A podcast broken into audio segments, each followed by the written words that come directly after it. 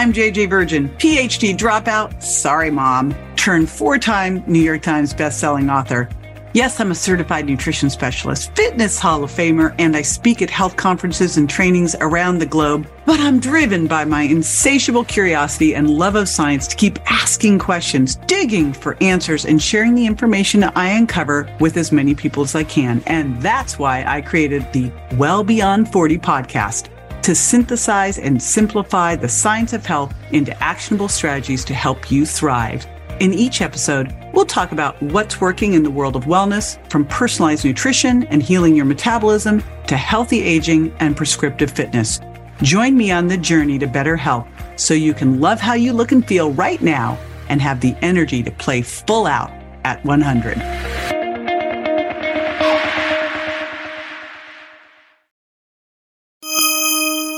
It's not what you weigh, it's what your weight is made up of. And here's the key thing weight loss is not synonymous with fat loss. If you lose a higher percentage of your skeletal muscle relative to your body fat, you can make yourself worse, not better.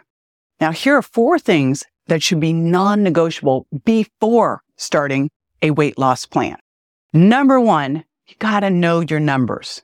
You got to know your starting point and then you've got to track daily to ensure that you are improving your body composition. So what is body composition? So your body is made up of two things, fat mass and fat free mass. But then we're going to unpack this more. In your fat mass, you've got two types of fat. You got the fat you can pinch. And that actually, though you might not like it, is not the problem fat. The other fat is the fat that you can't pinch. That's called visceral adipose tissue. That's the fat around the organs. And this is the fat you really have to monitor because this is the fat that is problematic. You can see this by doing a bioimpedance scale, specifically a DEXA scan is the best thing we're going to do for this. But also you can track it by using a simple tape measure and doing a waist to hip and a waist to height to be able to monitor this and make sure you get into the ideal range. Now, that's fat mass. Fat free mass is everything else. And within that, you have skeletal muscle, you have organs, you have bones, you have veins, you have arteries, and 3% of that fat free mass actually supports your fat mass. And what you really can change in that fat free mass, obviously, is skeletal muscle. And that ultimately is what you want to know. You want to know what your weight is made up of, your body composition. And the single best way to do this is to get something called a DEXA scan. In my perfect world, we would get rid of all of the scales at the doctor's offices and we would have a DEXA scan or at least an InBody or Tanita bioimpedance scale. But the DEXA is the best one to start. It's really the gold standard. And the DEXA is going to give you that visceral adipose tissue. And your norms for the visceral adipose tissue is as low as possible, right? But you definitely want at least 10% of of your overall body fat. Remember, more body fat, you'll have more visceral adipose tissue. That's not a good thing. Then at DEXA, you'll also be able to unpack from that fat free mass and find your skeletal muscle mass. For that, there's something called an appendicular lean muscle index or appendicular skeletal muscle index. You want to be in the upper 25% for your age. More importantly, you want to know that number because as you're losing weight, you want to make sure you're holding onto or building muscle while you're burning fat. Now, a little caveat here. If you've got a lot of weight to lose, likely you're going to lose some muscle. But as you get closer to where you want to be, your body tends to lose more muscle, but that's when you really need to hold on to it. So this is why we really want to monitor it. Obviously, you're not going into a DEXA every week. That wouldn't make sense. So here's what you do. You go to a DEXA, you come home and you get a bioimpedance scale and you compare it. Now, my bioimpedance scale tells me that my body fat is twice as much as my DEXA scan does, but I use it to compare and just to make sure where my total body water is, where everything is. I do the bioimpedance scale at home every single day. There's all these scales now that have Bluetooth on your phone, so it will track it for you. And then I take the weekly average because your weight's going to go up and down. No, if your weight goes up a lot or goes down a lot in a day, something's up. Either you're dehydrated, Either you had a food reaction, create a lot of inflammation. That's why we toss out numbers and take the average, and we're really looking for trends over time.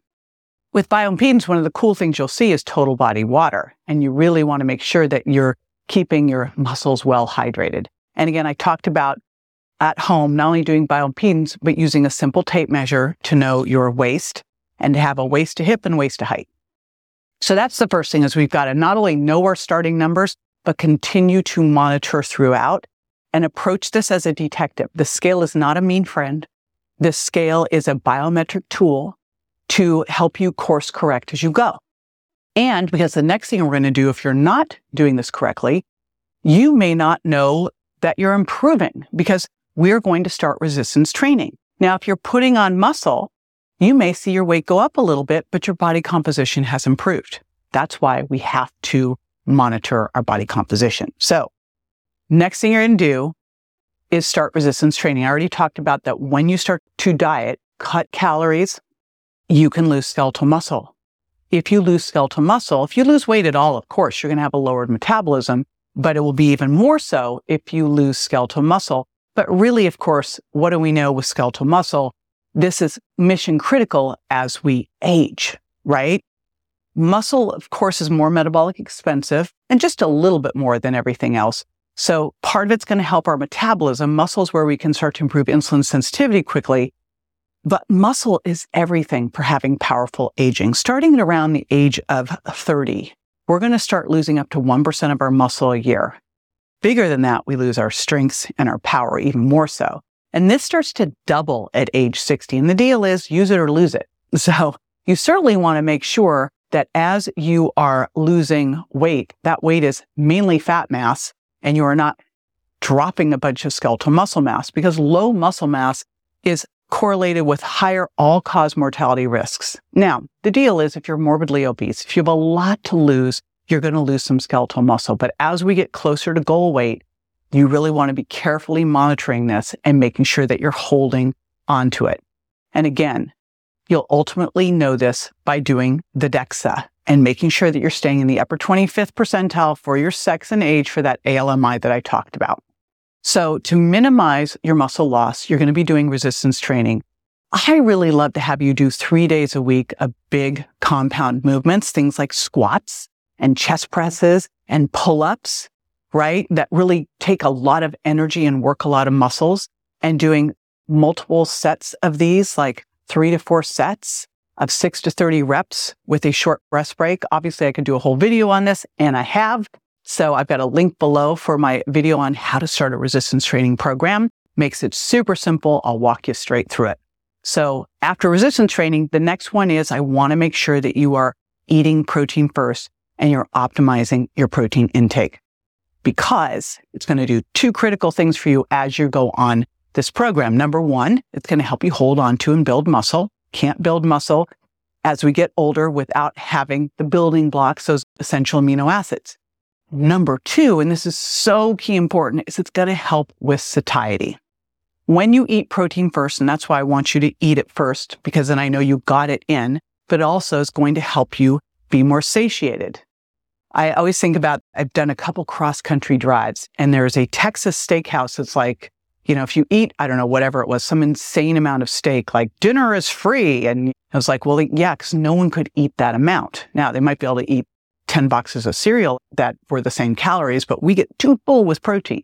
So how much protein do you want? Protein is going to be 0.7 to 1 gram per pound of target body weight. And this is really an important fact. We don't need less as we age. We actually need more as we age because as we age, something happens, a phenomenon called anabolic resistance, where we have trouble taking those amino acids and using them for muscle protein synthesis. Now, make sure when you break your fast and at your last meal of the day, your bumper meals, you're getting at least 30 grams of protein. More is probably better. And if it's plant based, you're definitely going to need to get more so that you have enough leucine and this is something I learned from Dr. Donald Layman to trigger muscle protein synthesis. And then make sure you get enough overall throughout the day. So I did a simple protein calculator and also a seven day meal plan to ensure you get the protein. You can grab at jjvirgin.com forward slash seven day, the number, and I will put that in the show notes to make sure that you're covered. So we know our numbers and we're monitoring them throughout. We are doing resistance training to maintain and build that skeletal muscle mass.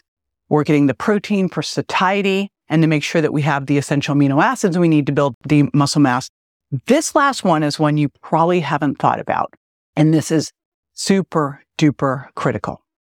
So toxins are all around us. They're in the air we breathe, the things we drink, what we're touching. Even if you are trying to be as clean as possible, you can't avoid them. And the deal is our body stores toxins in fat. Now, obviously, we want to be getting this stuff out on a regular basis. We want to avoid our exposure and get things out on a regular basis, but we all have toxins stored in us. There's been enough research to show this. When you lose fat, you free up toxins. So what you don't want to have is all these toxins running wild, going rogue in your body. So you've got to make sure that you can get them out. How do we get them out? We sweat them out. We pee them out. We poop them out and we breathe them out. The important thing is this pathway to get them out is dependent on amino acids that we get from protein, which is why you're eating protein first. Super important. But some other things that can help here is getting the deep green leafies and rainbows of plants because those phytonutrients help with the first phase of detoxification, freeing them up, getting fiber that can help absorb them and get them out. Remember, pooping is one of the ways we can get the toxins out. Sweating, of course. So how do you do that? Infrared saunas are amazing. Exercise is amazing. So that resistance training and Epsom salt baths, which also, of course, can help with sleep. So double win there. Now, that's just a little bit of tip of the iceberg on detoxification. So I'm going to send you next to one that I did to really go deep into this. And this is how to do a healthy detox. No juice cleansing. Hint, hint. My top tips. Grab that one. Be sure to join me next time for more tools, tips, and techniques you can incorporate into everyday life to ensure you look and feel great, and more importantly, that you're built to last. And check me out on Instagram, Facebook, YouTube, and my website, jjvirgin.com. And make sure to follow my podcast so you don't miss a single episode at subscribe to subscribetojj.com. See you next time.